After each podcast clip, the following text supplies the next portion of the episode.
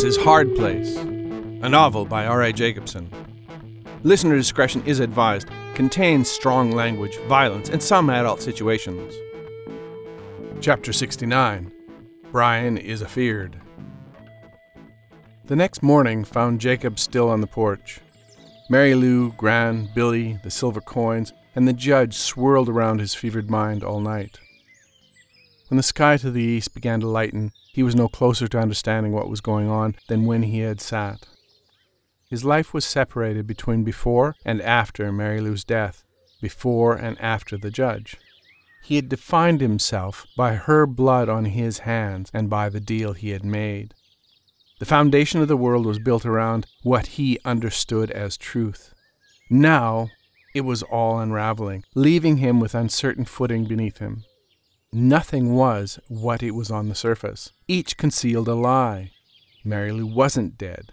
Gran was a great power. Billy showed up as a skin. The silver coins were somehow involved. And who was the judge? Jacob was in the kitchen drinking his second cup of coffee when Brian stumbled in and plunked down on a chair at the table. He placed a big mug in front of the sleepy giant, who groaned thank you and took a sip. Half an hour later, Brandy came down, her hair sleep tousled. Coffee? Jacob asked. Hell yeah. Brandy sat across from Brian, flashed a smile of thank you to Jacob, and blew on her hot coffee. When are we going to see the judge? Brian asked, his voice still croaky with sleep. We better find out more about these coins before we do. I think Billy got himself killed over them.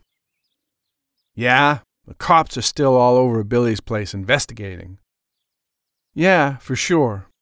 Don't forget, four of theirs disappeared, and they're going to look careful like.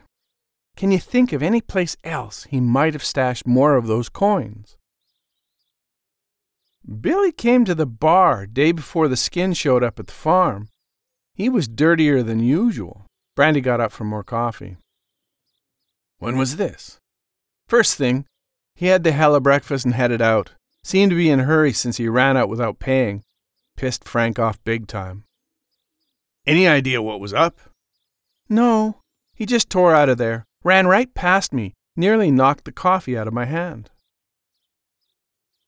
And the next day, the skin shows up at the farm. Which direction did he head?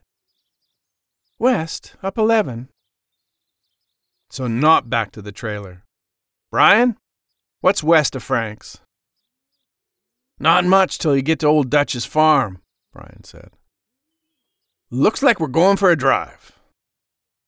I don't care much for Dutch's dogs. Brian looked sheepish. You're the biggest motherfucker I've ever seen, and you're afeard of his dogs? Jacob laughed. I ain't afeard of them. They're mean, really mean. Ha! Fuck it. Let's go.